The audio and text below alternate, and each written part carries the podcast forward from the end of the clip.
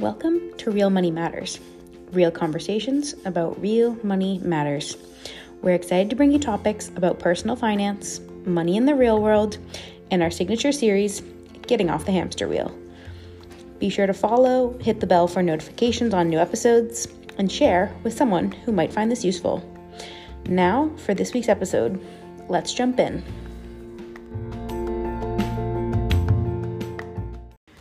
Good morning, everyone. So, based off of last week's podcast, episode three, um, wanted to sort of revisit the idea of um, accounts in general. And so today, wanted to just go over the three main types of accounts um, that you would probably be seeing on a um, daily or monthly basis um, depending on like sophistication. And I say that not to be exclusive, um, but depending on like, you know, what your money goals are. So we'll jump in and kind of as we talked about with your, um, this le- this leans into the whole idea of like breaking down the paycheck about like where your money goes. Um, so kind of bear with me as as we get through this, and um, hopefully I can draw the the connection for you guys. Okay, so um, we talked about high yield savings account last week, and sort of the like precursor to this would be like a traditional savings account, um, which you can open up at like a local a local branch of a bank, uh, credit union, um, that sort of uh, thing. And so when we think about the savings account, this is this is probably like the first account you ever had, um, and like I don't know if I'm thinking, I think it was the same, I guess, probably for for most people growing up. Um, but you had like your little uh, passbook that you got to go into the bank with, and um, you know, if you got money at Christmas or your birthday, um, that sort of thing, then you'd be able to go to the bank with your passbook and your check or that cash and deposit it in and and for a lot of us I think that's sort of the basis for where we start learning about money um, and and in a sort of community way, right? So that's not money that you're um, holding on to in your wallet. It's you know you're trusting a um, a bank with that with those funds. Um, so and this will kind of go into a little bit later too with like the whole FDIC um, insurance, but kind of just doing a recap on savings accounts, um, it's going to be an account where you deposit or and withdraw money. Um, there is a potential to make interest, as we had mentioned last week. Um, interest environment in savings accounts, like those APYs, have been relatively low. Um, so that's just like something to consider. Uh, FDIC insurance is up to two hundred fifty thousand at a single bank. So like you can have money at um, Bank of America and that would be insured up to 250000 and then you could have one at um, you know another bank m&t uh, chase etc and that would also be up to 250000 so just kind of a point there if you do have a lot of like cash on hand. Um, oh that's those are the dogs. They're saying hi to the neighbors. Um, so essentially they you're able to um, to kind of diversify your bank risk um, by utilizing different banks for up to that amount of money, if that ever becomes an applicable situation. Um, you're able to utilize savings account to pay bills. Um, I will say, however, your savings account's like a little more difficult to use. It's not like you can use it like a checking, where you can have um, a card to be like swiping at locations. Um, it's going to be more of like withdrawing money individually at a um, at an ATM or um, or online. So just a consideration there. Um, and then there's also no lock in periods. So, like, you can always get your money back. Um, the caveat to that is that there are federal limitations on how many withdrawals you can do a month, and that's uh, six times a month. So, you know, it's not a great account to be sort of like moving money back and forth from. Um, if you plan to be utilizing something like that, um, you'd probably like lean more into a checking account. Um, but we'll kind of go over that in, in a bit. So those are sort of the, the benefits of, of a savings account in terms of you're able to deposit and withdraw money, the potential to make interest, your FDIC insurance, and there's no lock in period. The cons is that there may be balance minimum balance requirements. Um, and that could be anywhere from like hundreds of dollars to potentially like thousands. Um, usually it's like low thousands, I think, is is what the requirement is to not have a fee there. So just as an FYI, um, as you mentioned, the lower interest rates, um, and which is sort of like the case for the high yield savings account that we had talked about in episode three. So if you didn't listen to that one, go have a listen. Um, as you mentioned, there's limits on withdrawals, so that's you know not great if you're planning to move money a lot. Um, also, you're subject to inflation, which we had covered in episode three in terms of, you know, if there's if it's not a competitive rate, then you're sort of like sorely losing money there. Um, and then your compound interest might not be pretty might not be great because it's typically done on like a monthly or annual basis rather than um, a daily basis. So the money's potential isn't fully realized there in terms of what you could be making um, elsewhere. so that leads us to checking accounts. Um, and typically, you will house your checking and savings account with the same bank. Um, it's just sort of like an ease thing. And this is sort of um, checking accounts are going to be like how banks sort of get you in the door. Typically, there aren't going to be um, a lot of like requirements on checking accounts. So like there won't be very many very um, there won't be like a high minimum balance to be having. Um, so that's good. But at the same time, you also are not going to be probably making any interest. Um, so I'd say it's like a little bit more rare. I think credit unions may have some um, advantage here, but admittedly, I'm not um, very knowledgeable on that front. So that would be something that you could look into.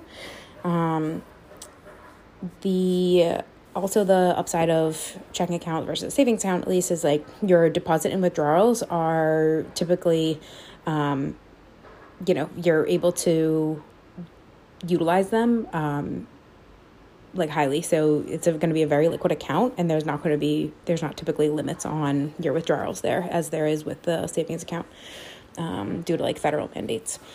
Um, and then, yeah, really the, the big downside is that A, you're not going to make interest, and then you also want to be careful of fees. Um, so if you have like an overdrawn fee where you, you know, use your card and it went through and then, you know, you're negative $40 or something, you may end up getting hit with a, an additional fee to that. So not only are you is your account overdrawn by $40 but then you also make it hit with like a $35 fee. So that wouldn't really be great. Um, and then also there could be um, you know various fees like if a, a, check gets bounced or something like that you may get hit with a, a fee there. So it's going to be similar to the overdrawn.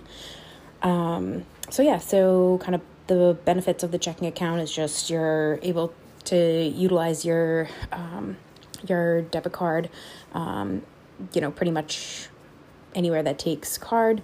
Um, you have pretty much unlimited deposits and withdrawals.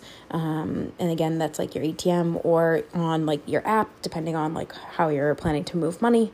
Um, so the account's very liquid. And then downside being you probably aren't making interest, and there are some fees there that you want to be careful of.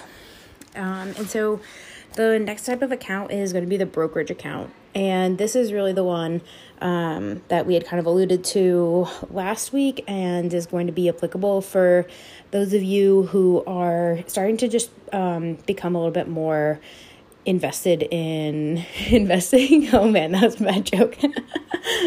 but oh well, here we go. Um, and so your your brokerage account is an investment account. So yes, it can hold cash, but it also will hold securities um, such as stocks, bonds, mutual funds, um, and ETFs. And so the this is ultimately like when you're starting to kind of um, delve into your investing journey i feel like this is one of like this is like your first hurdle here and it kind of seems big at first. Um at least to me it's it was like kind of nerve-wracking when i first opened a brokerage account. I'm like oh my gosh am i gonna do this right? Am i gonna blow everything up? Like uh, what am i gonna do? Like am i gonna you know lose money? And you sort of have all these questions um in your mind sometimes. And I would just encourage you to um, try to take a step back and think about it rationally. Do your due diligence on like which, um, like, which entities you're going to like you feel secure in and that have um, you know the the best app for your needs, the best um, information for your needs. So those are those are like kind of like considerations there. Um, so yeah, I'd say the big thing with um, your investment account is yes, it can hold cash, right? So you're able to utilize um, a money market account when you um, start to deposit cash into a brokerage account, and essentially this is going to allow for any excess cash in that brokerage account to make a little bit of money at the um, overnight rate. So um, depending on which uh, money market account you elect when you open this account and and typically um, you'll get that option like right up front so there'll be usually a few different selections that you can make to choose a money market account um, so it, and just to kind of reiterate what that means is that at the end of the day any excess cash will get kind of swept into this um, account that the um, that the entity will be like you like loaning overnight and so at the end of the month you'll see you'll get a, a breakdown of daily how much money was like all of the excess cash that was in your account. So let's just say you have like 15, 20 bucks um, that was excess in your account. And so each night you'll see that balance um, being applied to like your money market account. And so, you know, depending on what the interest rate is, um, admittedly, I've not uh, kept high tabs on my money market um, interest at currently. Just at present i have been a bit more focused on my high yield savings um, and i try to keep a little bit less cash. So like if i have cash in my um, investment account it's really not being utilized um, thoroughly. So i try to actually put it into a security um, rather than keep excess cash on hand in my brokerage account. Um, however, you'll if you are utilizing the money market account, which of course I think is natural to do, like when you're um, buying or selling securities, and maybe let's say you have um, you know different order types open, excess cash is going to be held in that account for potentially some period of time. So you'll make a little bit of money on that, which is nice. Um, and then the uh, next thing to kind of address with a brokerage account is just the taxability, right? So um, people refer to the, brokerage account as a taxable account. And this is true. Um, you're going to have, when you have, when you're selling and buying securities, you're going to have capital gains. Um, one way that this can be an advantage is if you're holding the security for longer than a year. So rather than being subject to your um, to a short term capital gains, which will fall like under your current tax bracket, you'll pay long term capital gains, which will be a reduced tax rate. Um, we'll do like a full episode on this in the future, but just as kind of like a um, a little bit of like an overview there, you are subject to less taxes when you hold the security longer. So longer than a year, um, it's a better tax benefit for you. So I know I kind of covered a lot in this episode um, in terms of different types of accounts. Um, if you guys have questions, please feel free to reach out. Um, happy to uh, you know answer specifics if if they if something comes up. Um, but ultimately, those these are the kind of three different accounts that are going to be helpful um, when you are you know, when you're new to the investing journey. Um, brokerage being that one that really kind of brings you from just moving cash around to actually investing um, in securities. So, I am hoping you guys have a wonderful weekend, and we will be back next Friday to chat about um, some more things related to your paycheck. Okay, have a great weekend. Bye, guys.